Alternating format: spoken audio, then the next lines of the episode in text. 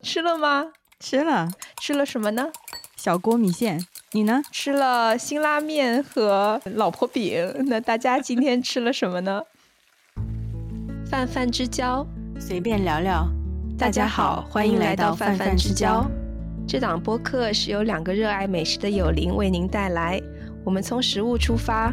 闲聊生活琐事、异乡见闻以及文化碰撞中的思考。我是敲鱼，一个兼职的甜品学徒。我是麻茜，一个退休的美食博主。大家好，欢迎来到十月一日的啊泛泛之交。祝呃国内的朋友国庆快乐，国庆快乐。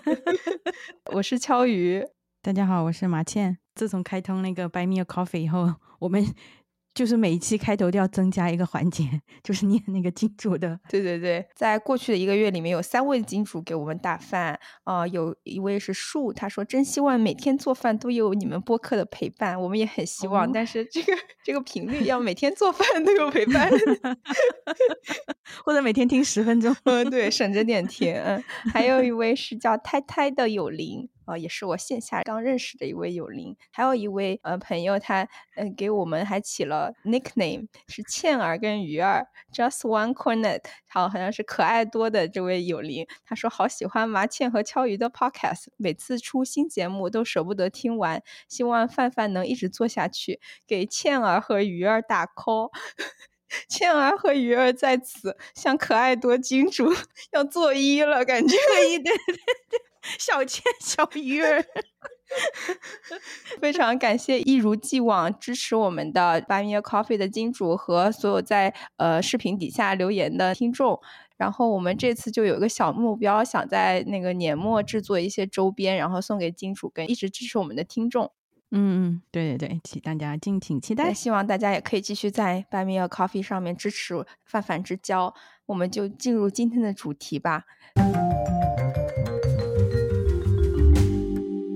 我们一开始不知道这一期要该讲什么，这完全是偶然的。我发了一条长毛象在吐槽是有食材黑洞菌，就帮我买菜，然后买回来一颗腐烂了、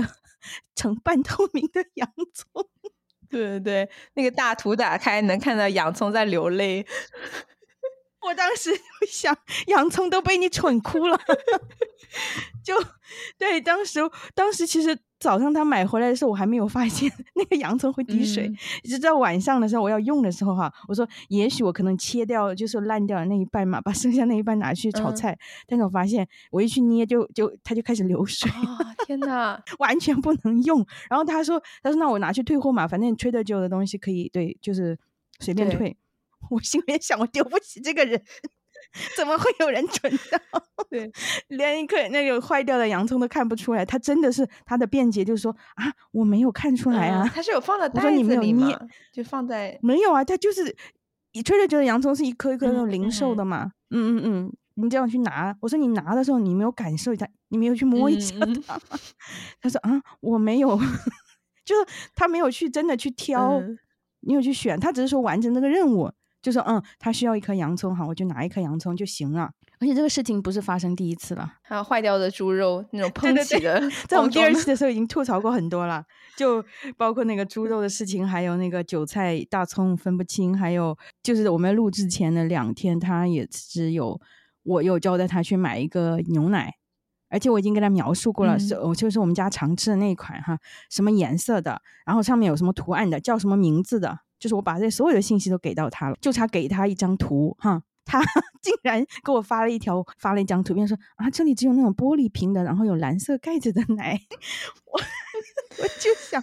，no，我真的就只回了一个 no，我不知道要怎么，嗯，对我看到你那个截图，对对对对，我就感觉像那种系统自动自动那个回答的那种 yes no，就我也不想再讲什么了，因为。因为我不知道他的脑回路是怎么怎么一个回事，我然后我就赶紧去搜了一个图片，然后发给他，我说是这个蓝色瓶子的，有奶牛图案的，什么什么的，而且而且那款奶很具体，就是它是那种无乳糖，然后又是百分之二的那个乳脂的奶，那些所有的信息，只要识字都能找到，所以你会觉得说这种东西还需要这么这么细节的去给他吗？就给他到那么多信息哈？但是都没用。让我想起那个有灵，应该是实际吧，他给我发那个 Instagram 的一个小动图，一个男的 去超市买菜，他打开的那个 shopping list 上面是就是实体的，就比如说一个 pasta，一个柠檬，一个那个什么，全是那个东西的包装袋贴在一个大白板上，就他的 shopping list 是一个。实物型的，对，都还不是图片或者文字型，直接是一个实物型的，你照着买就行的那种嘛。然后那个标题就说，下次我要让我的呃 husband 去买菜的时候，我就给他带这个 shopping list。哦，太可怕了。对对对，我就看到说啊，全世界操持家务的女生应该都经历过这种事情。嗯，特别是 COVID 期间嘛，当时就很多男性去买菜，然后就是现场连线那种买菜的。你会觉得说这是编的？我我当时就想，我说我说我的伴侣的存在是给我给我的那个播客创造素材的。对我家属就前两天他饿了之后，我就说你自己煮个面吧，就有那种 Trader Joe 的那个 Squickly 那个刀削面一样的。嗯嗯嗯。然后这个面我之前给他做过。然后他就开始做了，然后做了半天，他加完料之后，然后突然叫我过去，他就说这个汤感觉非常的，就是不浓稠。然后我说这个是干拌面，你要把汤倒掉，然后再把料加进去。我说这个这个袋子后面也有指示，你没有看到吗？他就说这个袋子非常，呃，就 wrinkled，那非常多，没有看见。我说这个面我好像给你做过好多次，然后就非常非常无语。对对对对，我我也是昨天他那个我跟他问说你中午要吃饭自己弄哈，因为家里面他自己自己去买了一大包那种 Costco 的那种 ravioli 就很大一盒嘛。他说他我说我们家没人吃这个，他说我吃我吃好，那我就说那你中午饭就自己弄这个吧。他就过来弄，然后从烧烧水开始，每一步他都要问我一下。就其实就差我帮他去弄了，你知道吧？但他要表现水已经烧开了。对对 对，就是类似这种的。他他已经要他已经要问我了，就说，哎，这个我说你要放盐，就是煮 ravioli 这种饺子类东西你要放盐哈。然后而且我说包装上也提示啊，要放点盐嘛。嗯。他不知道用哪个盐，因为有那种 有三种盐嘛，有那种 flaky，有那种的，还有他就说要哪一个？我说你随便啊，盐就是盐嘛。然后他就小心翼翼拿出其中一个那种要拧的那种盐哈，叫现磨的那种盐嘛，他就打开盖子，然后就这样就这样往下倒了一下，没有拧嘛。嗯，我说你没有，我说你你要拧啊，我说拧，我就就跟胡椒一样要拧出来哈。他说哦，然后他再去拧，他以为就就那种倒出来嘛，就这样。他说他说拧多少？我说随便，我说。然后到这一步了，我已经我已经气得要上来，然后终于把那个 ravioli 下下去了。他说要煮多久？我说你看包装，我说包装上面有几分钟的提醒。他说哦哦哦，四分。他说四分钟。那他说那我们刚才是几分钟来的？就他已经下去了，他才问，就是要煮几分钟，他就不知道已经已经放下去几分钟了。我说天呐，就是这种，就差不多行了呗，估算一下。我说你看你你不能看吗？你看到他熟没熟嘛，对吧？嗯，就就就是真的，就是他们做的每一点，就是到他进到厨房里面做的每一件事情，你就觉得 Oh my God！就你要付出的那种解释的、教育的，还有那种收尾的、验收的工作。对我现在就经常他做饭我就离开，不然看到看到就生气。对我这样不看。对我也是。哦，吐槽前想先介绍一下我们俩这个家属的情况。我们俩是嗯在一起很多年，但是结婚之后一直处于这个分居两地的状态，然后相当于这个月才又住在一起。然后但是之前有很多就是同居的经历吧，所以就是婚前就有体验过这种结婚后的状态，两个人状态。然后就是两个人没有小孩儿。嗯，现在就是我比较倾向于不生，然后我家属比较倾向于生，嗯，对，然后比较大的矛盾就是他还没有意识到这件事，好像是我说了算。然后你们有宠物？有宠物，对，两个雕，对，然后他，我感觉他的那种思维方式跟就是嗯男女之间的这些事情的话，他的思想就是有受到这种。很儒家的这种传统的东亚的这种的熏陶，但是因为很小就在嗯美国长大，所以就是稍微给他呃洗去了一些这种 这种表面上的糟粕。对对，我们两个两个人的家庭背景可能都是比较传统，这种男主外女主内的这种呃家庭模式。就是他妈妈好像还还是那个梨花女子大学毕业的，然后毕业之后就一直好像在家里面照顾小孩儿。然后我妈妈也是在我印象里都是家庭主妇，但是近两年她出去工作了，我觉得特别好。嗯，而且。你的伴侣的家里面是有兄弟姐妹？对对对，他有两个妹妹，嗯，跟我们差不多。我的情况就是，我的是婚龄十五年，已经已经有一个小孩，然后对小孩八岁这样。嗯，我们两个情况比较特殊，因为我们是网上认识的，所以我们从我们没有经历过那种就是婚前的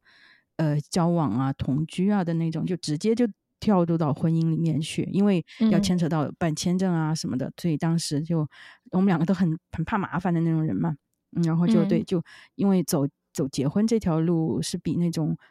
就是有有一种叫什么配偶签证还是伴侣签证，就是类似于那种的签证，要比那种去拿着结婚签证去结了婚，在在那边再再办居留的那种要方便很多，所以我们就选择了这条路嘛，就一次到位的那种感觉。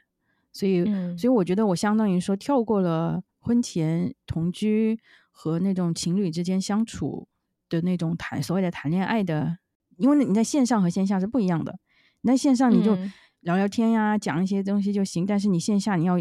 涉及到方方面面，对吧？就是那种柴米油盐生活中的很多的细节、生活习惯什么什么的。所以我们就一直到结婚，因为我结婚又很早。就二十三岁半之类的，就大学毕业工作了一年就，是很早，对，就工作一年就结婚了，所以英年早婚。然后 也是有两个妹妹，然后父母是一直都很好，就是从就是感觉是从初恋就结婚，然后就这样一直到现在。我的话是来自于离异家庭，我中学时候父母离婚，可以提一下他爸妈的婚姻情况。他妈妈是在大学二年级，他妈妈那时候念的是药科，就是。就可能出来就当那种药剂师的那种专业，他在那种大学念到二年级的时候就和他爸爸结婚了，没有再继续念书，然后就很快就结婚生子，就一条龙的这样。嗯嗯，他们也有那种所谓户口本的那种东西嘛，我看过一次，就他的那个每个人的那种有点像简历吧，就是嗯的职业什么什么，我看到他妈妈的那一栏就永远就停留在他大学二年级的那个，就说药科系的大学生。感觉就定格在那一刻，从从那个年代以后，他的他就没有什么内容可以填，就是自己的新的人生角色，他就停留在那边，对对对对对，然后再再因为加之母亲这个是是是是，对对，所以我每次。看到那个，我就我就特别，因为他养育了三个孩子，然后到现在他现在七十岁，嗯，他就相当于说他没有工作过，就那种工作的那种工作，就只有从大二的女大学生一直进入到家庭主妇到今天。所以我在想，伴侣就是我伴侣身上，他他的那种对婚姻当中的，就是呃男女的相处模式，可能也是直接参照了他爸妈的样本。因为我去，嗯，我去到德国以后，我也没有工作，一直到今天，我一虽然说我在做一些博客啊，在做一些创作性的工作，但是没有真正意义上的说有稳定收入啊，有固定的上班的那种那种工作。我们最近在看那个《再见爱人》第三季嘛。对，然后我跟我跟我家属也是那种校园恋爱的那个模式，的确能体会到很多。就是他们说，这个婚后如果男生没有成熟起来，亲密关系的确会有很多困难。因为你在校园里面被美化的一种亲密关系，呃，两个人都有家人的那个经济资助，其实非常不一样。跟真正步入婚姻之后，是的，是的，而且婚姻当中就是那种金钱的关系，就是对收入。就是收入的关系，这个也也也造成了一种权力关系的分布，所谓的什么男男强女弱也好，女弱男强，所有的这些都是以金钱收入为那个标准的。他并不是说那个角色的分工啊，他并不是说嗯你在家里面操持一些家务啊，就是你是整个家的那个支柱，你才是这个家，你才是强者。不不不，他是以那个金钱，你是挣的更多的呀，或者是嗯你是有工作的呀，这样会想到那个。老刘和傅首尔那一对哈，就他们的里面产生了很多模式。就男的一旦就成为所谓的弱者那个姿态的时候，他就觉得说哇，这个就觉得过不下去了。嗯，对对，我第一期看老刘说的那些话，我就意识到，就是整个社会就对男强女弱的这种婚姻关系里，女性的默默付出如此的 take for granted。对对对对。但一旦一个男性他性转一下，他在这样的那个角色里面，他就觉得天都要塌了。我觉得老刘算是已经摆脱了一些那种 toxic masculinity 那种有毒的男性气概的那种想法，但是他骨子里还是觉得自己是不足的，在这样一个婚姻的角色里面，因为他无法自洽，因为他觉得就是整个社会也好，整个那个对自己的这个价值的认定，还是基于男权社会的视角嘛，就觉得男的一定要是哇多成功多多那个那个的，嗯嗯嗯。嗯，而且。我就发现他不会有这种女性常有的这种代偿的心理，嗯，比如说，就是我找到工作前两周，我觉得我在家真的就是每天从睁眼到闭眼 一直在干家务，当然也是因为刚搬完家，就是我就永远会给自己找事情做，因为我觉得此时此刻只有我家属在挣钱，我就觉得我应该在家务上面多尽一份力。嗯，但是我觉得很少男性会有这种想法，就像就是现在短时间内我可能比他挣得多，但是他如果放假了，那他就心安理得在家里面睡觉，睡醒了去 gym 运动八个小时，就八个小时就有必要吗？然后他会等我快回家的时候，然后就等我开饭这样子，因为现在是我做饭，他收拾这样子。我就心想，你八个小时在运动，就不能运动六个小时，提前两个小时回家，先做好饭吗？对啊，就完全不会想到这一点。然后他就觉得，哦，这个事情是你做，就就你做，就等你过来做。是的，是的，是的，是的。就我们家的情况就是，比如说早上我给小孩准备他所有的要去学校所有的用品哈，吃的那些东西用的什么什么，包括给小孩的这样洗漱。然后如果是我负责送的那一天，我除了这些之外，我还要自己。要拾到拾到，对吧？我自己要洗漱啊什么的。如果他来做的那一天呢，他只是 take over 开车的那一 part，就是说他只是他只是 take over 那那一 part 的那个工作。其实其他的，我我继续还是给小孩准备早餐，准备他的 lunch box，准备他的那些所有的用品。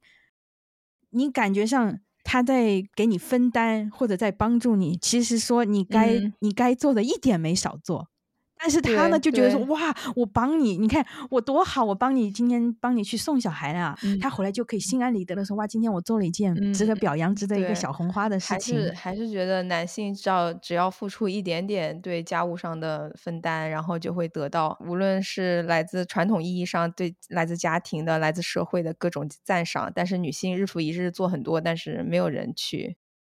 呃，所有人的认知当中，这就是一种文化的无意识，就是觉得说女的就该怎么怎么样，男的就该怎么怎么样。我们也不自觉的被这种套子套住了嘛。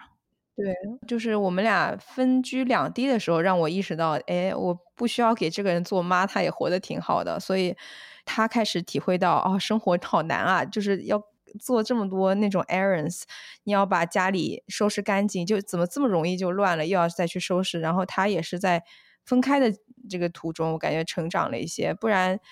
就是在一起的时候，就真的就是从他妈妈到了我这个，就相当于说他从他妈的怀抱跳到了你的怀抱，就是这种无缝衔接。我也有深有同感，因为我们的那种关系，你看他妈妈一直在家里是那个主妇嘛，他一直到搬出来住，我们结婚这一个环节，他都是属于是无缝，就从他妈的怀里滑到了我的怀里，就是从妈妈的怀里滑到了妻子的怀里。我也是感觉是一个他年纪的妈，就是说他跟我的相处，但是并不是说他是妈宝男的那个意思哈，就是说，嗯，就是他的生活当中这些事情，就是原原先由妈妈在做的事情，现在会轮到了呃对妻子来做，对他永远没有一个就是学习这些技能的过程。但是我觉得在所有的这种生命的过程啊，这种呃新的阶段呀，每一个新的问题出现的时候，都是女的在进行那种学习的工作。就是我我我最近不是在呃数码断舍离嘛，就是在在整理我的所有的文件，然后就就在我的那个呃文件夹里面发现了我过去这十年来所收藏那种网络的文章啊那些，我就发现个很有很有意思的趋势，你能看到每一每一个阶段你在关心的话题，你在学习的东西是什么？收藏夹里面的文章有如何帮助游戏成瘾的伴侣。如何度过婚姻中的财政危机，如何支持抑郁丈情绪的丈夫。那时候还买了书啊，包括什么“男人来自火星，女人来自金星”啊，什么“爱的五种语言”之类的那种婚姻情感这种亲密关系的那种学习的书。嗯嗯。然后我也是，我婚前我结婚。前我就认真看了一本这种讲婚姻的书，然后那本书是一个男性作家，他就说你要降低自己的 expectation 啊之类的。对，我就从我这个这个收藏家的里面的内容哈，就对应的年份，我就回忆起我过去这十多年的那种婚姻关系中，每一段的出现问题的时候，都是我在进行一种主动的学习。就男的，好像你去看他的收藏家，他可能就是有什么最新款的游戏游戏的手柄啊，限量版的乐高，或者是有些 爱情动作片的网站啊，就那种。对对对，对你你你不会你不会看到他有任何的什么学习，就去主动去学，因为他会觉得说这个事情不是我该做的，我们出现问题了，那是女的，女的就是应该来承担这种情绪情感方面的劳动，对我就我就去挣钱就好了嘛。对，我觉得这个也是像我们之前提到的，他们的对婚姻的样本都是来自父母，然后他可能上一代没有这种就是双方沟通、双方去共同解决这些问题的经历，然后他就很难也会有这样的呃行动去共同来解决这些问题。要不就是他看到他爸妈从来不吵架，从来没有那种就是冲突哈，他就觉得说，哎，我也应该在我的婚姻当中避免那种冲突。然后只要只要那个大家不讲话，相安无事就好。然后他们就不知道所有，就是没有人是天生该做什么，或者是会做什么的。就是不是说女性一生下来她就会做妈，会做妻子，会做任何的角色。她就是一个人而已，只是她的性别，对她的生理性别是女的。男的他们就会说：“哎呀，你你你现在不会当妈，你生你孩子生下来自然就会当妈，或者说是嗯，你结婚了自然就会成为妻子，自然就会当妻子什么什么的。其实这根本就不是。我觉得女性在这里面就是一种被动学习，就她不得不去学，因为她会觉得说，我应该是一个会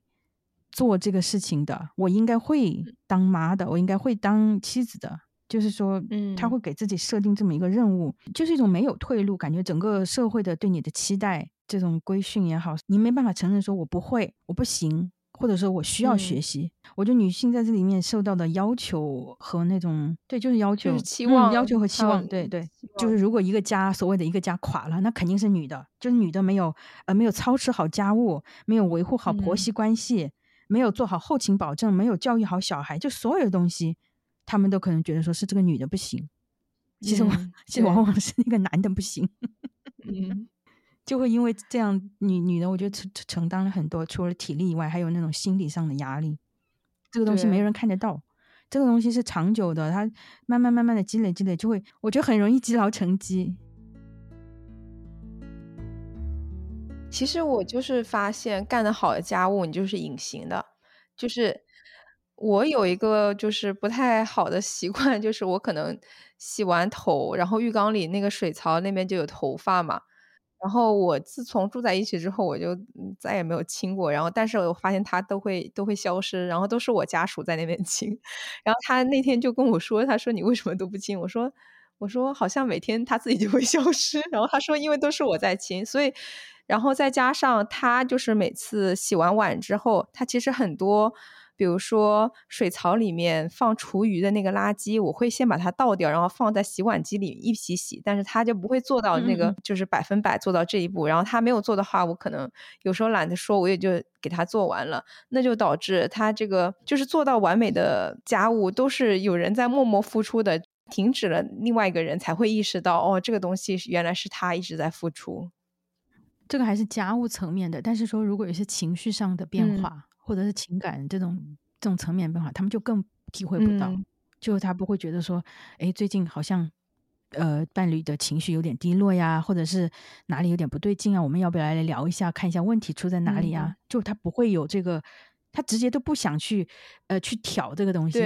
他就让这个东西划过，他就视而不见，他没办法感同身受。比如说你，如果女，比如说女性哈，如果她有生理期嘛，生理期她的那种荷尔蒙的变化，她的确是会影响。你的心情，你的对各种各样的状态，然后他就会觉得说，哦，我不要去惹他了，然后就 就装睡，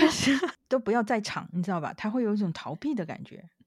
对，因为他怕你一点就着，然后他也他也不敢对你做出任何关怀的这种。是的，是的，因为一旦你挑起关怀的那个事情，他肯定觉得说，哇，你看我做这个也不对，那那个也不对，你到底要我怎么样？他永远都会用这句话来，就说你到底要我怎么样？这句话我听多了，就会变成说这个东西变成了，呃，是我的原因。嗯，我我的那个对伴侣的要求太高了，所以他每次都没有达到我我的要求，所以我才会生气。其实不是这个，他们完全把这个问题就本末倒置了。这个东西不是我要求你怎么样，是你想怎么样。就是就是我觉得我经常也会经历这种东西，就他没办法感同身受，没有共情，然后甚至不试图去理解。只想平复你的情绪，是的，是的，假要不就假装不见，就是如果你不主动说我需要怎么怎么样，他就不会来提提供那个那个东西。然后，呃，我和伴侣的相处模式就是，我一旦出现这种状况的时候，需要去跟他讲一点什么事情，他就会采取一种我觉得我自己命名为那种止痛药办法，就是嗯，我不高兴了，是因为什么不高兴？比如说，因为是这个。他没有把桌子擦干净啊，这个事情我不高兴了。好，那他就立马去拿个抹布过来，然后继续就说：“哎，我再再擦一次，我现在擦干净了吧？我可以走了吧？”就那种感觉，你知道吧？他的潜台词就是“我可以走了吧？你现在高兴了吧？你现在不生气了吧？”就就止疼药嘛。你就你说你不舒服，他就给你止疼药，说：“哎，不疼了吧？那可以了吧？好了吧？”其实不是的，病灶在哪里他都不知道。我觉得男性他在应对这种所谓的有点有一点点情感冲，就是那种冲突的时候，他都会用这种止疼药，嗯，甚至不给他给你止疼药，对对，就想这个事情赶紧过去，他不会去想那个真正的问题。刚才我说这种止疼药的模式，我我觉得这种糊弄啊，就是这种糊弄和敷衍，对我伤害会更更大，因为这种敷衍你会觉得说他他没有听进去你的诉求，嗯，他没有真正 了解你的需求。他以为就是你跟他产生这个所谓的争争吵啊，这种冲突也好，是因为想跟他争个输赢，争个对错，就是一定要争出来。我觉得男性对他就觉得每个人就像有一个辩论的点一样，他就觉得把你说的心服口服，他才赢了。这样是的，是的。其实我我跟他其实是想要交流，就是说看似是擦擦桌子没有擦干净这件事情，但其实我想说的，我你帮我分担家务的时候。能不能用点心？嗯，而且我已经给他指示了，教过他该用哪一个清洁剂，该用哪一块抹布，该怎么擦，就是这些已经交代到这么细节，他都没有办法 去完成。你会觉得说他这个态度就是很敷衍嘛？事后你来复盘的时候，他态度也敷衍，他就是给你止痛药，这个东西就是错上加错，在我们看来哈，就对我的伤害就是双重。这个深层次，我觉得他觉得这个不是他需要负担的一部分。他觉得主要责任人是你，所以他不用学的这么深入。就算没擦干净，我就是对对方哈，我还是会帮他继续来收尾的，帮他擦屁股的。对，所以他永远有这一条那个在给他打底，所以他就不怕，也不叫怕吧？我觉得怕这个词应该也不对，在那种感情，就是他就没有那个哦无所谓，嗯哼，他就无所谓，反正做都做好做不好，都有人来帮他擦屁股。就是有的时候我们就想，也不叫借题发挥或者小题大做，或者说什么的，就是想这个东西代表的是什么？这个插桌子的事情代表是所有的家务事，对，就男女家务的分工。所以，我我们为什么看起来非常的呃 overreacting？就是你是不是没必要吧？不就是一个洋葱吗？不就是对？其实前面已经有很多很多小事，但他们不以为然呀，因为他们没看到。他们必须觉得这是，包括就是我看节目里也提到，就是女性她可能当所谓怨妇的时候，他可能发火那一瞬间，他并不是那一件事情，而是前期很多事情已经开始 build up 了。但是男性他可能就觉得啊，这点小事你怎么就一点就着了？对他没有看到之前的那些东西，所以说他才会用止疼药嘛。就是他就觉得你就是那里疼，然后就给你一个止疼药，他并不知道你的病灶已经很大了。然后这种情况下，女性还会经常会先反思自己，是不是我的指示还不够清清楚？是我太暴躁了吗？是我语气不够温柔吗？就是女性会有很多很多人的反思，但是男的他绝对不会有反思。男的男的擦完他马上回去打游戏了。是的，是的，是啊，赶紧赶紧，这个事情赶紧完了，我就可以继续去玩，或者是继续就就就可以不听他瞎逼逼。嗯，就是这样，他们的心态就是这样，就把那个 conflict 完结他就行了。他就不会对，就不会继续去探讨，去复，就是我和他很多次就说想坐下来面对面聊一聊事情的时候，我都会加很多很多前提条。我说我们两个能谈一谈吗？然后这件事情不是以分出对错为目的，嗯也不是开批斗大会，不是说哦，你看你做错了什么什么。我说不是这样，我说我们是以一种交流，就纯粹交流，你的想法，我的想法，大家都说出来，嗯且没有对错。我需要的是真实的想法，我要摆这么多的前提条件，才嗯能把他引到这个对话里面来。而且他做的时候都坐立不安，就你看他的肢体语言，他已经想逃离了，他的人你就看见说他其实人他人不在这里。嗯，就你跟他在讲什么，他都嗯嗯嗯，就那种哈，好好好，就赶紧要走，要逃离这个对话的姿态已经摆出来了。所以我还倒希望有点争吵，争吵是一种交流嘛。嗯嗯嗯嗯嗯，就是最怕就是这种没有交流，就你说什么他就听，但是没有没有没有任何后期的改变。就没有什么结果嘛。所以嗯女性，我觉得在这个两性关系里面承担的那种就是沟通啊、教育啊，这个工作太大了。嗯，对。又想起跟节目相关的一个事情，就是我觉得女性跟朋友之间这种沟通跟交流，深深度的沟通交流，对于情感的交流是非常多的，而男性他他们不会跟同伴去做这方面交流，就导致他们对这样的沟通没有任何的练习。所以，当他跟伴侣要做这件事情的时候，他觉得非常的陌生、抵触或者是不自在，因为他们没有这种这种沟通的模式。对对对对，然后也不习惯于袒露情感。对，因为你一旦袒露了，就不够 man，不够男人了。不对，我的爱的教育工作，我还包括在跟他讲说，我说情绪没有对错，想法也没有对错，就说嗯。你作为一个人你怎么想的，在这个事情你怎么你怎么想的，我说这些东西都没有对错。讲这么多，然后才想把它勾出来一点点哈，就感觉嗯。想把它打开一点点，但是几乎几乎就没用，因为他真的是不习惯。嗯。觉得女性在这种关系里面，她既是既得不到认可，然后也得不到一种回应，嗯，对，这种双重夹击之下，我就觉得你需要男的干嘛？特别是在那个经济已经很独立的那种女性身上，嗯。她不需要你了。我有经历过这种，就是我要非常清晰的跟她表达我当时体会到的这些情绪，然后他才能感知到我我这些一路的那个思维的导向。就是，呃，我有时候在公共场合走路，我有时候就是很容易被旁边的人或者物 distract。被分散注意力，然后我就可能不小心撞到人，然后他就觉得我这个习惯非常不好，然后他每次就要说我，然后我就有一次，他就是在地铁里面，然后又这样撞到别人，然后他就比较严厉的说我，然后我就说，我从小到大，我父母对我教育方式是我即使做错事，他也不会这样在公共场合这样严厉的，就是直接教训我。我说你这样做让我觉得非常没有安全感，然后我又觉得，嗯、你可以明明可以就是比较心平气和的跟我说，然后我觉得我要去跟他交流情绪的一个例子吧。然后在此之后，我觉得他会稍微敏感一些。他也有没有跟你解释说他为什么会那样的？对对，嗯他就是觉得我一直没有改，但是我其实已经很努力的在改了。对对，我觉得我跟以前还是有进步的，因为我以前就是在超市经常会撞到别人。就是你有时候就是越恐慌这个事情，你越容易发出错。就是像工作里面一样，你如果害怕的只是他对我的指责的话，这并不是一个能让我改回来的一个动力吧。有点像那种父母对子女的那种爱的索取，他用嗯孝道来框你嗯，的话，这种的爱就不叫爱，它是孝道，是一种这种社会的那种道德伦理指责的那种，就对那种弱者很不公平嘛。小孩嗯子他没有资源，他是弱者，他没有办法给你什么，但你去用这种东西来要求他，就用这个 fear，用这个嗯恐惧，对，用这个恐惧来震慑他的话，你就没有 就没有所谓的无条件的爱。如果他感受到的是爱与付出与接纳，他回馈给你的也是同样的。嗯，因为人类不可成，不可能成为他没有见过的东西，对，就他没有感受到这个东西，他没有见过这种模式，他没有体会过这种情感，就无法去去成为那个东西。嗯男的就是这种，他他们他们所接触的都是社会规训中起那种要哦，男的要顶天立地，要出去打拼啊，要挣钱呀、他们对亲密关系这一块就完全不会有什么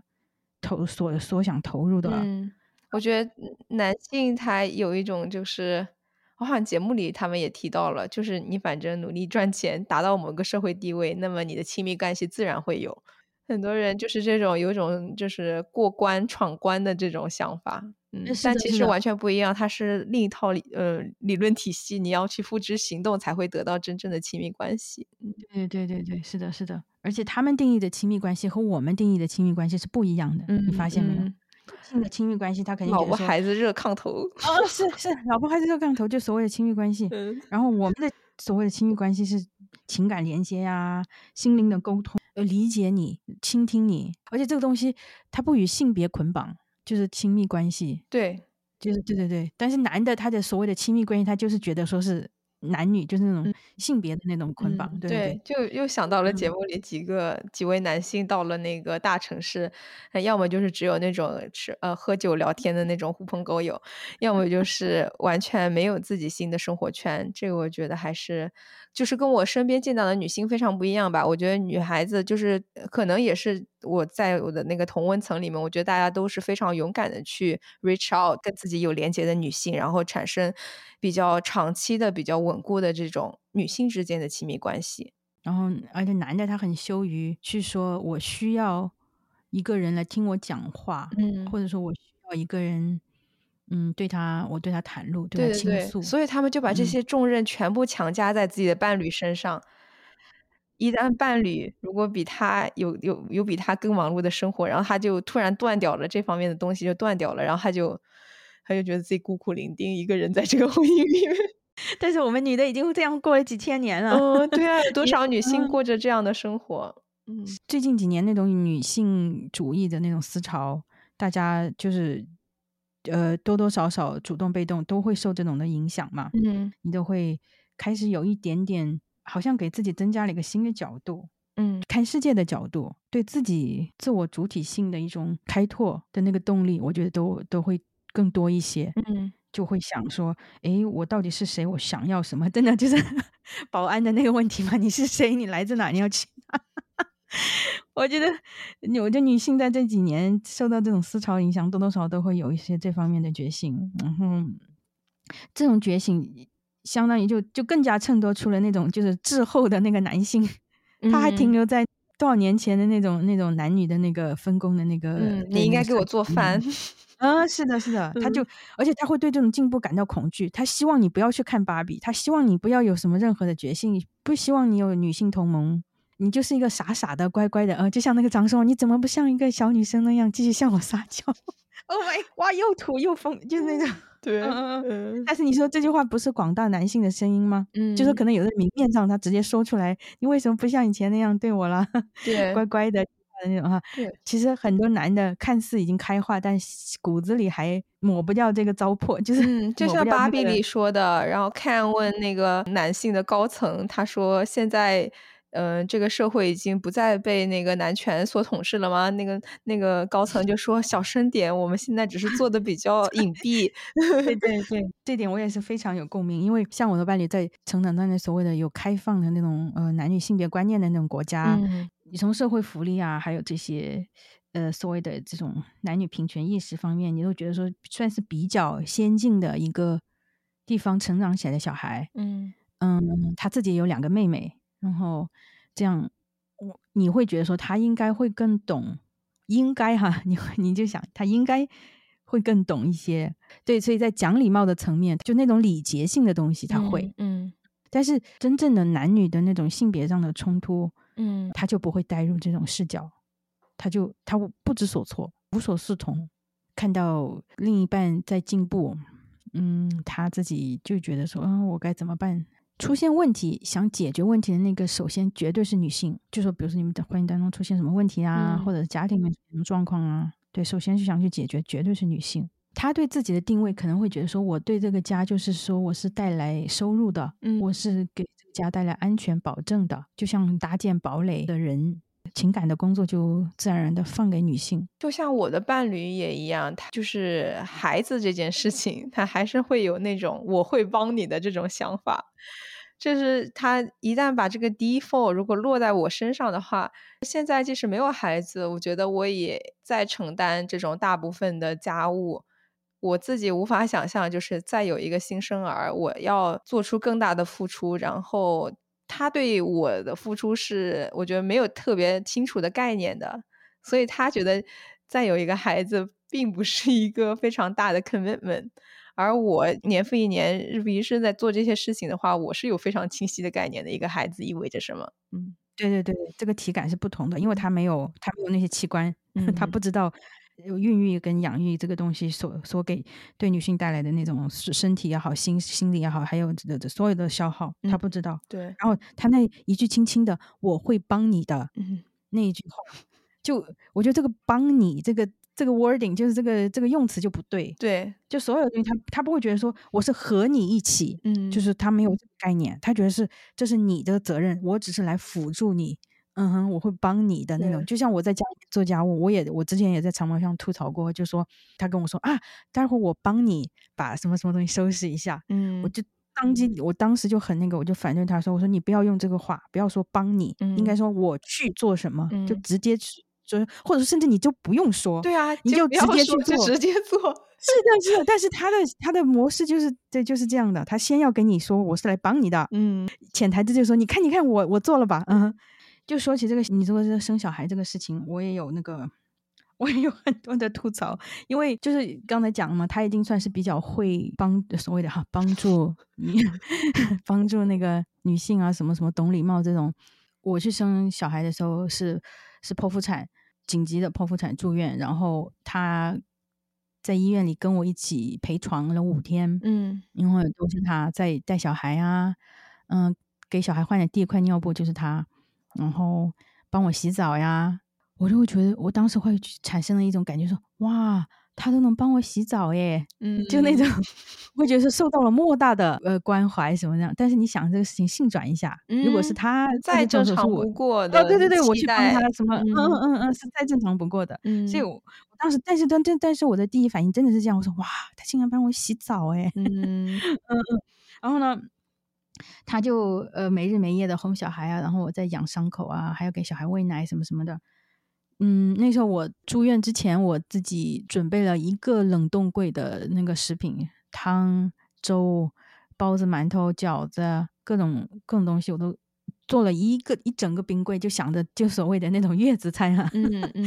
就是，然后我我当时住院就让他每天回去回家，然后呃从冷冻柜里面把东西拿出来，然后热一下再给我送过来，他都要问我要热多久，要不要加盐。要不要加黑胡椒？就这个事情已经到这个地步了，我就很累。然后我我就说你你就加热就行了，就五分钟，就这样，没有力气跟他再继续，就是再继续，就这样度过了五天。然后我们就回家，就开始他也休产假嘛，所以就帮我同时休。他就休了两个星期而已。哦，虽然说他们他们可以休很长，但是他就休了两个星期而已。他就所谓的帮我哈，嗯，就带小孩呀，给他洗澡呀，陪他睡觉呀，嗯，但是吃饭这个事情还是我来做。就那些你能想象吗？我连我的伤口连路都走不了的那种时候，嗯，我都还撑着去去厨房里面去弄，然后嗯去。然后我就弄我自己，那时候我我已经简化到我我我交代他去买买那个新鲜的肉绞肉，加水，加加那个加一点盐，然后再加一点胡椒粉，再加一点青菜和一个鸡蛋，全部弄在一个碗里面。我说你不用管它，你就这样放到蒸锅里面蒸十五分钟，就是我的一天。你看又有菜有蛋有肉有汤，然后就就着。就了一点那个碳水，就这样吃，就就是我的 所谓的月子月子餐吧，也不叫月子餐了，就是我的产后餐。嗯，然后我就这样度过了，应该是度过了前两个星期吧，就是这样，每天都吃同样的东西。然后因为他也不会做，然后我冰箱完了以后，对他就这样按照我的吩咐去买那些东西。嗯，晚上我还我还给小孩喂奶，对吧？每个每两个小时呀，没办法睡觉，所以每两个小时起来喂一次奶，然后。他自己就睡着了呀，他在旁边，他不用喂奶，他没有奶，他也不用喂奶。然后而且我也没有没有用那种吸奶器啊，呃，对，然后让让他去喂，没有没有，我都是亲自喂嘛。然后就就这样，所以就那晚上会生气吗？因为我之前我有预想过，如果我晚上要起来喂奶，对方一定要跟我一起起来，不然我会很生气。很生气啊，因为你就坐，我就坐在卧室的那个沙发，扶嗯手沙发，他就在那里呼呼大睡，然后我嗯，就端着一个在吸我血，一股血，就是真的像吸血鬼，就意思又是半夜嘛，你知道吧？就感觉你就把你的你的那个对给他，然后给他吃，然后就而且是要定时，这个新生儿嘛，就两个小时一次，两个小嗯嗯时一次。嗯，起来，就是你没有完整的睡觉，然后对，对方就而且很多人在那个时期，他会觉得自己就是嗯不像一个人了，你就是一个奶油的供给，不停的在供给的感觉。对对对对，这个过程现在讲起来好像在在呃说的云淡风轻的，但是实际上当时当时我都不知道是怎么过来的，就说嗯我们也来我们这里带小孩，然后虽然说我什么所谓的坐月子这种东西有没有科学性可言啊，但是它所代表的那种女性需要休息，就产后需要休息，需要安静，需要呃恢复，对啊，就是像经历一个大嗯手术一样，就是正常人做了个手术还要卧床休息一下。嗯对对对，我我就会剖腹产这个比较特殊，因为它它不是说你你去取去什么激激光取一颗痣，或嗯者是对对对哪里那种划破了，那缝两针那种，不是的。他你如果这了解这个人体构造的话，你就知道他要切开你好几层，嗯，而且是不不可恢复的，就是我，就是神经啊肌肉那些纤维都被切断了嘛，它是不可恢复，它还有一条疤。嗯。然后你要拖着那么巨大的一个身体的那个疤，你还要去照顾一个生命，嗯。然后还要我我你看我还要做饭，就是说做饭，虽然说已经是降低了最低最低标准了去做饭，就这一套下来，你就会觉得说女性的血就苦难史。所以人家说妈一个月不下床啊，一个月不用洗澡啊，什么什么，我说 no no no no no no，我五天出我五天出夜回家，真的就嗯，在那边弄了。但是不是说我主动想要选择，我是没得选择。对，就是这个东西，这个情况就是这样。然后就是这种这种所谓的诉苦啊，什么什么吐槽啊，这种你都还要去 justify，就是你还要去，嗯你还去合理化它，嗯你还说我这个是在是在那种怨妇诉苦吗？嗯我在讲其他的妈妈也有有剖腹产的呀，也有呃什么什么，就你在这里嗯、呃什么什么吗？对，我就会我也会有这样的就对自己的审判，嗯。嗯嗯，我就对，我就家属也会，因为他嗯看过很多非常顺利的生产，然后他就觉得，嗯哦，人家都是很几分钟就生出来了的哦那种。嗯然后我记得我们当时产前培训的时候，呃，他也去，每一次他都去了嘛，就跟我们一起，跟我一起去，就看那些就是生产的录像啊，什么什么。我知道他非常 uncomfortable，就是 那种哈、看到那种场景，那种血肉模糊什么什么的，然后他本身又晕血嘛，嗯后包括生的那一天，他就是我们一起，他都全程都在嘛，就是从床到手术室，他全部都在。嗯然嗯。后就所有他有见历过人家，比如就生出来，人家说啊，你要不要看一下？这样小孩就血淋淋的那样端出来，他就说嗯不用了，不用了，他就站在我后，就就站在我后面，嗯、有有个帘子嘛，嗯，就是从那里有隔个帘子，他就站在我帘子帘子，我站在我这边，他就医生让他过去就就看第一眼就那种血，他说我我在这里，我在这里，我在这里就好了，所以我觉得他没有男性没有第一手去体体会那个，他也没有办法，没有办法真的去体会。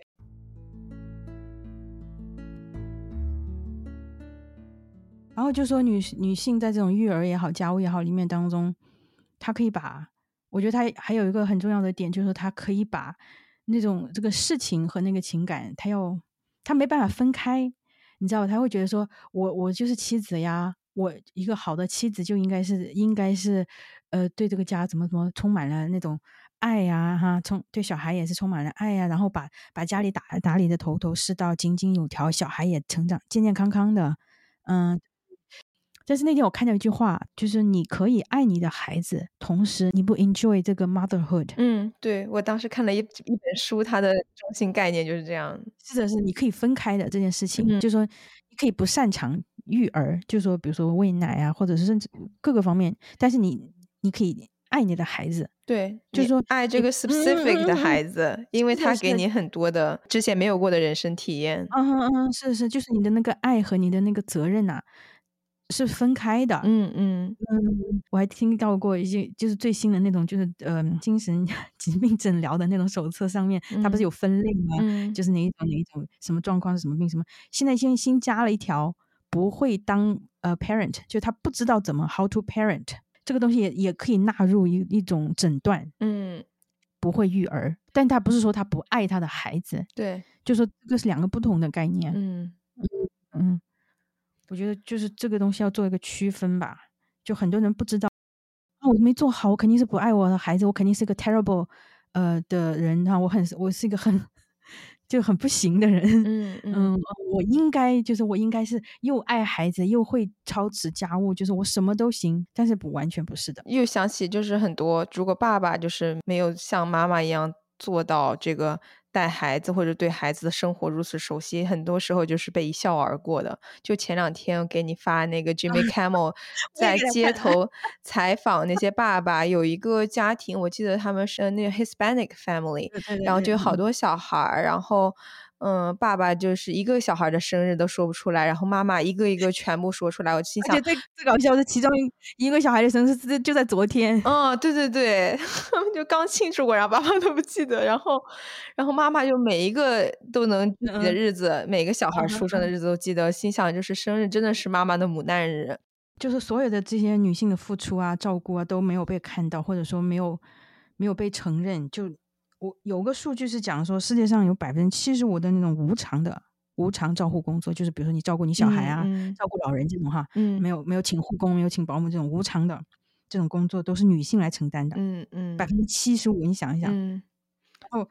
他们就是女性花在这方面的那个时间是平均下来是每天是三到六小时。嗯，你想一天就二十四小时，你是正职工作差不多了。是的，是的。然后男的呢，半个小时到两个小时，这是最嗯多了。就下班回家陪孩子玩一玩。是是是，所谓的陪哈，那个陪也是呃要打要打一个折的。嗯 嗯，对，是的，是的。我就想到那个八二年的金智英，哦耶，然后孔刘说：“你就在家多休息一下。”然后金智英就说：“你觉得我在家带孩子是休息吗对嗯嗯嗯嗯，是的，是的。我当时就觉得啊，孔刘来了也不行。就是这种女性的这种这种付出、这种劳动没有被看到，然后他们的需求就更加不会被听到。嗯，嗯嗯，就是这个社会也不是为他们量身定做的。对，因为就是即使你出了家庭这个最小单位的男权社会，你你到了真正的工作场合、社会上面，还是依旧面对这样一个整体的环境。就是我最近开始新工作的话，然后我们的办公室就是一边是有窗户的，一边是没有窗户的。然后有窗户那边都是比较高层的领导，然后发现就是嗯基本上百分之九十是白男，有一个啊呃黑人女性，然后有两个亚裔男性。呃，那其他都是男性，除了那个黑人女性之外，呃，然后在另一边都是我们这种小的隔间，然后隔间里面就是少数族裔的女性，嗯，然后我就心想，这个场景真的是，就是过了这么多年，我竟然还能看到这样的场景，所以这使女性就是回到社会，她也是面临这种非常严峻的，就是性别上的不平等。呃，对对对，我想到前段时间看那个欧文亚龙，就那个呃心理学家他的一本回忆录吧，就是嗯。Becoming Myself，成为我自己。它里面就回忆到他一九六六二年还是六三年，反正很早的那个时候，他刚在斯坦福找到了一个职位嘛，嗯然后他就把他的太太也带过去了，就想两个人一起过去嘛。他太太是本科是威斯利那个女子女子学院那个法语的本科，然后是哈佛大学的法语德语的硕士，嗯然后他但是刚刚呃从那个霍普金斯大学拿到了比较文学的那个博士，就是嗯刚刚那拿到博士学位，这么好的六几年的时候哈，这么好的学历，他去斯坦福想想一起也找一个 position，嗯。就被 那个法语系的那个系主任一个男的就回了一句话说：“我们不招那个 faculty wife，我们不招那种家属。嗯。就就感觉说他是那种，就是你你在一个国企上班，然后你的家属是那个呃国企食堂大妈那种、嗯，那种家属那种的嗯。感觉，不是的，你这么就 他们就这样说了一句话，然后欧文亚龙后来就就就是因为他成为了一嗯个人的妻子，然后他所有的过往的学术背景都被看不到了。对对对对对，嗯就后来那个欧文亚龙后面就说嘛，他就说如果他当时就是他对这个女性问题的意识有更大的觉醒的话，他会不接受这个 offer，、就不嗯再他会就是去找一家更更加 open minded、更加那种包容的一个，就能看到他太太的学术成绩，而不是以他的性别嗯来给他 offer 的那个，对他要他希望就是别人看到他太太是一个独立这个的人对，一个人，对，嗯而不是 somebody's wife。他的意思嗯就是这样说嘛。对，他就写的一个故事，我当时看了很震惊，我说天呐，博士哎，还是对对对，还那那么辉煌的学学术履历。嗯，而且是符合他的那个职位要求的一个，是的，是的，嗯就就被一句话就打发了，就说呃，对我们招你先生，但是不招家属，这样。嗯看到那那几句话，我真的对，然后这种职业上就是妻子陪陪同丈夫，也在那个奥本海默里也有看到嘛。所有的科学家的妻子都被像附属品一样带到那个洛斯阿拉莫斯基地，然后被困在那边。嗯他当时电影里面有个有一句话，就是说第一年就生了很多孩子。因为你啊在那边无所事事，就只能继续生孩子，嗯，然后这就让我们又想到了，就是呃，成长的过程中对男性各种名人的祛魅吧。对，就像那个阿里旺说的，Do you know how much more successful I will be if I had a wife？我我当时听到那句话，真的有种醍醐灌顶的感觉，因为我就觉得我一直就是在做一种辅辅佐的工作，但是我觉得我的家属的确没有像我这么积极的去辅佐我的事业、我的未来的生活。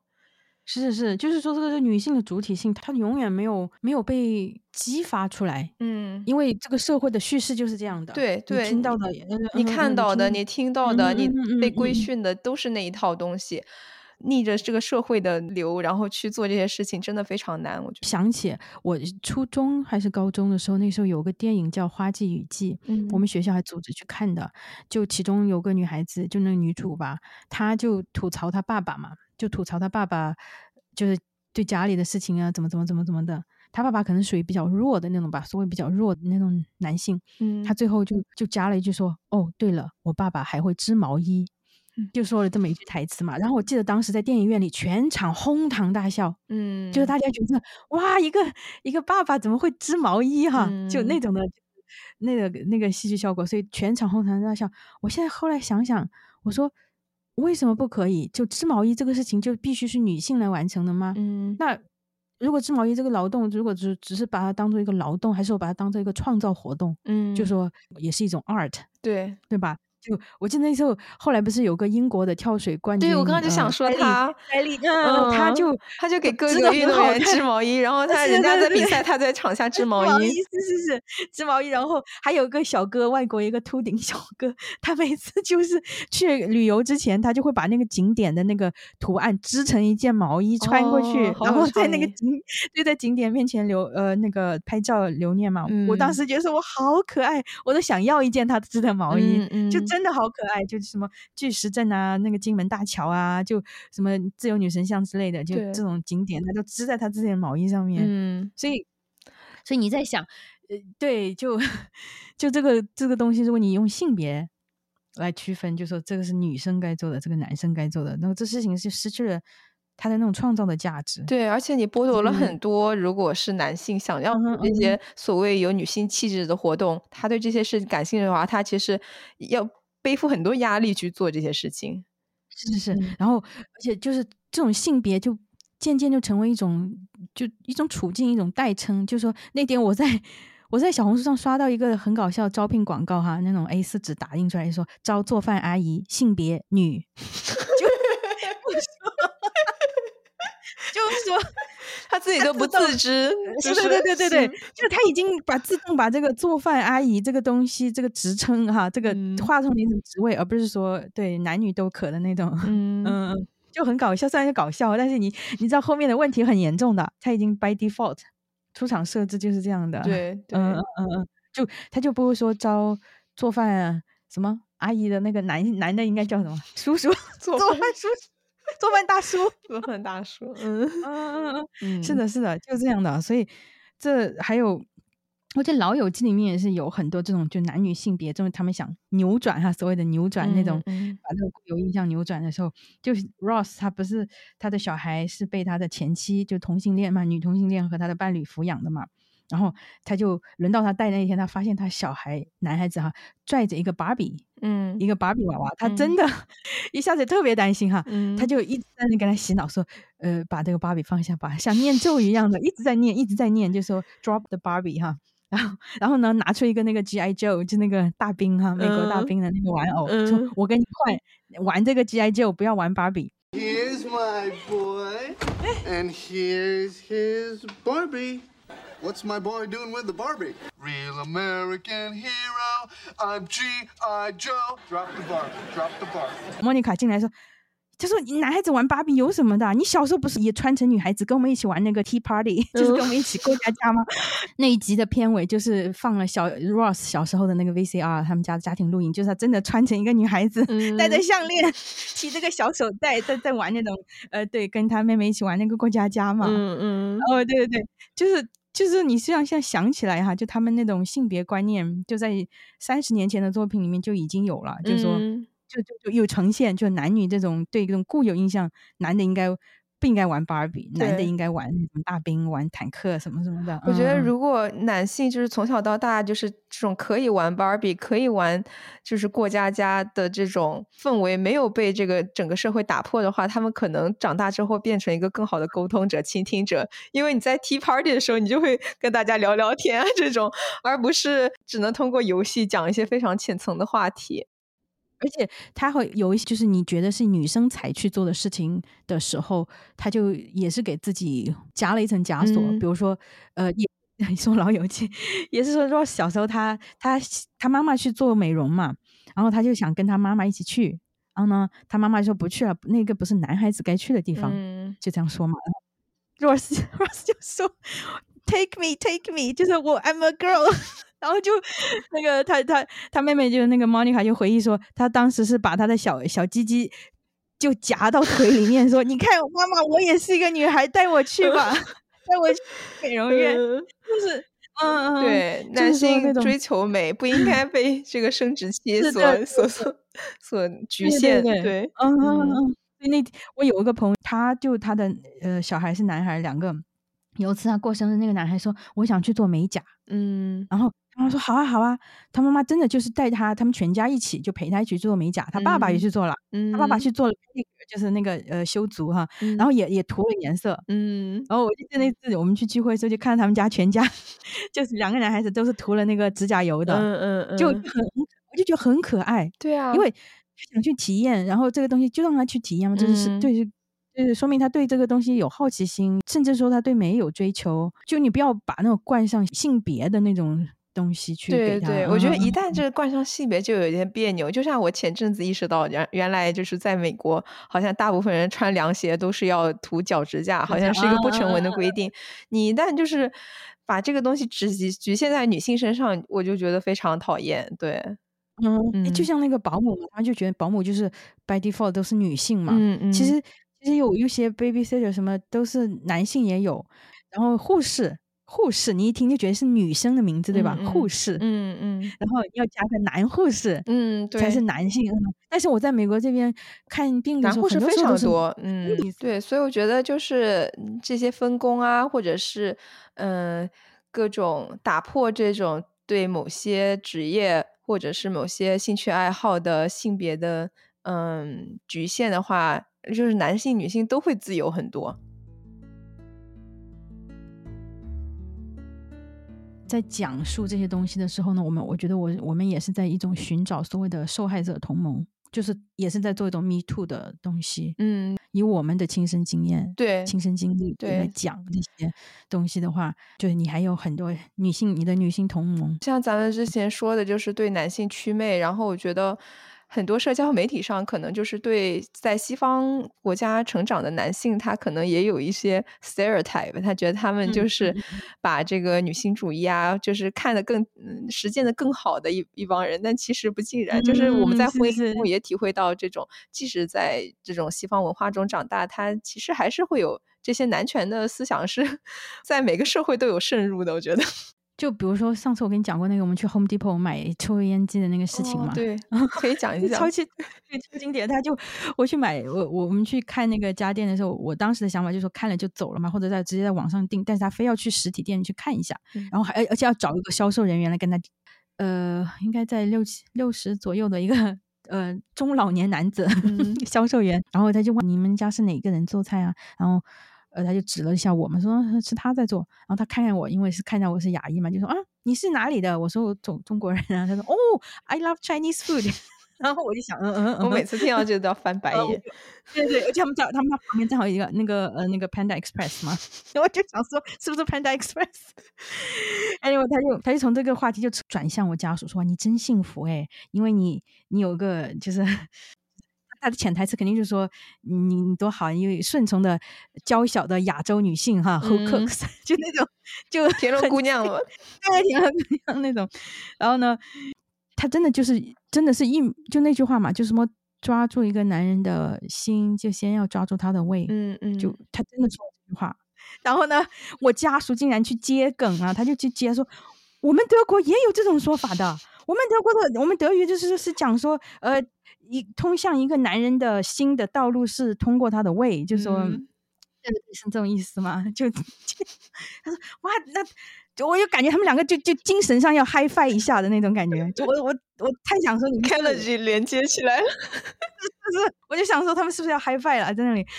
然后我就我我在那里我就在那里翻白眼，就就这个里面太多 stereotype 了，嗯就是说你你女的在家里面就是下厨的，就是做饭的，然后呃女的那个呃做饭好吃是因为要抓住男人的心，对，哎，我觉得这句话应该在所有语言里都有一个它的版本。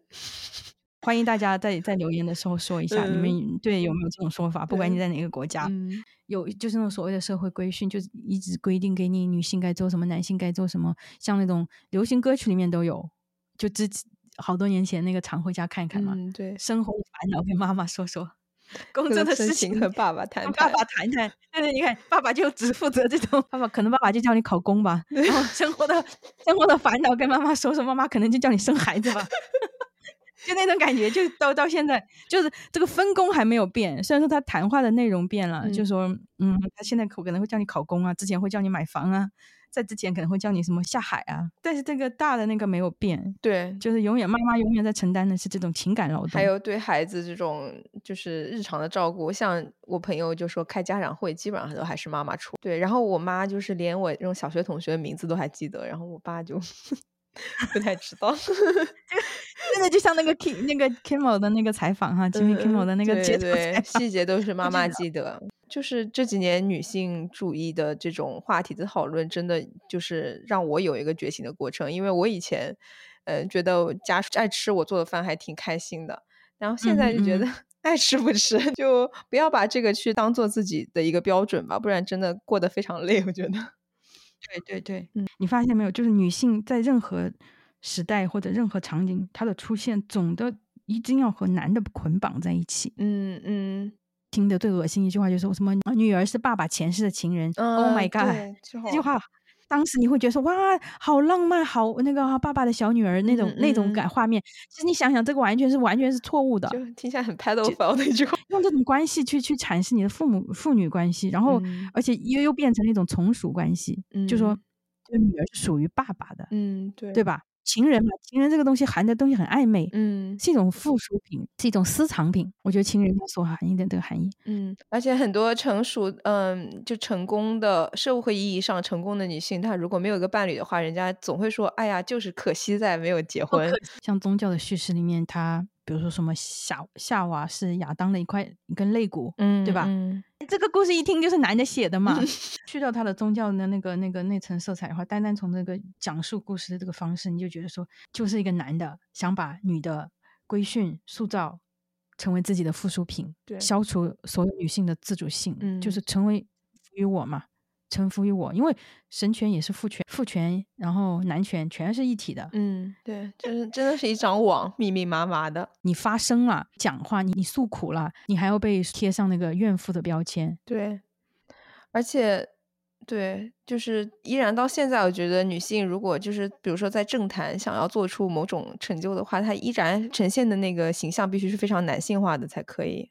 社会上所有那种成功的女的，所谓的那种什么不婚不育保平安，然后呃姐姐就是搞事业的时候，她都会就你你发现没有？前几年就很流行自己女的哈管自己叫爷哥这种，嗯嗯，就是说用男性的那个词来给自己谁谁谁谁是爷，谁谁谁谁是哥，相当于说他也他也承认了男性是那个一种一种 stand 的一一个 bar 在那边，然后女性要去尝试达到他们那个就是男的他还他很无辜，他会觉得说他没有我没有做错什么，或者说啊我不是按你说的做了吗？嗯，你到底要我怎么样？我还能怎么样？嗯怎么样你才满意？对他就会用那样话嘛，所以他不觉得他是既得利益者，你发现没有？他会有一种那种姿态，嗯，就他已经是既得利益者了，对，但他不觉得他是既得利益者，他不觉得他是那个有权利的那一方。这个男权社会就是他的最大的舒适区嘛。嗯，我想到很多，就是可能国内的男生到了美国，他变成一个少数族裔，可能一个嗯，在在婚恋市场上没有那么受欢迎的少数族裔之后，他才会体会到自己，呃，作为一个少数族裔那种那种不公。呃，那种落差感，然后男性可能在男权社会里面，他从来没有这种在体会到这种感觉，而女性是时时刻刻体会到的。我相信，就是说这几年这种女性主义思潮的影响呢，就很多女孩子，就是不管你是哪个年龄层啊，你在哪个人生阶段，她都会有对应的，就是跟这个阶段、跟这个年龄对应的那种自身主体性的一种觉醒。嗯就是，比如说你到这个阶段，比如三十岁左右，你在讲要婚啊、要育啊，就是这种。因为他是对你自己真真切切的伤害。是的，是的。所以我觉得，就大家都多增加一点性别视角，就对这个事情，就不要默认它是正确的、应该的。就是我们把我们自己的出场设定给重新再再写一下。嗯嗯，就是我觉得到这个年龄，像我的话就三十八、三十九这样，已经到一种就是我可以给自己重新改写出出场设定。嗯嗯，像 Melody 是不是在节目里也说了这么一段话？他说到了四十岁，就是是想为自己而活，还是嗯嗯。然后我记得他在他节目里面经常说的一句话叫 “Who cares”，就是那嗯种对，真真的我觉得我到了三十多，我就觉得 我就自己开心最重要，我真的不想再管任何人对我的看法了。需要一点学习，需要一点觉醒，然后更重要的是，我们有这样的讲述。虽然今嗯天这期节目都是吐槽哈，但是就是说在我们的讲述当中，我觉得希望可能大家听到的时候，嗯，也会觉得说找到了一点点，就是我说我之前提的那种受害者联盟的感觉。必须要有人出来说，大家才发现原来这里这的确是一个就是普适性的问题，需要对对对对，解决。而且这个不是你的错，就是你你觉得说啊，这个事情是我做错了吗？不不不不不，嗯是这个男权社会的错。嗯，所以要找到那种对对同盟就是受害同盟的确认。嗯，不要不要过分反复自反反思自己。嗯，遇到什么事情先怪社会。对 对对，我们也在，就是别的人也在经历的这样，就是看似看似比较文明的那个外壳之下，其实我们经历着任何女性都在经历的那种东西。嗯，对对，所有的那些对不公啊、苦难啊这些都有，所以希望大家还是就是吃好喝好，少些烦恼，其实为自己 为自己再再重复一次，我们在那个 Buy Me a Coffee 上面现在有打饭的那个渠道，嗯，希望大家可以帮助我们实现这个年底周边的这个小计划，对小目标。好，那我们呃这期先到这里，嗯、我们下期再见。再见。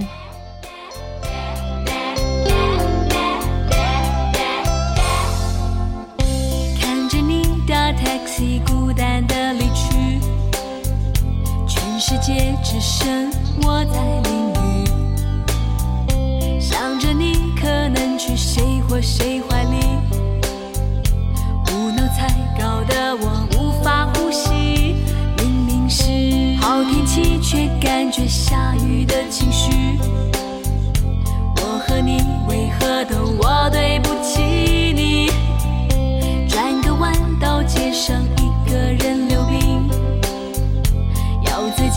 像只骄傲的羊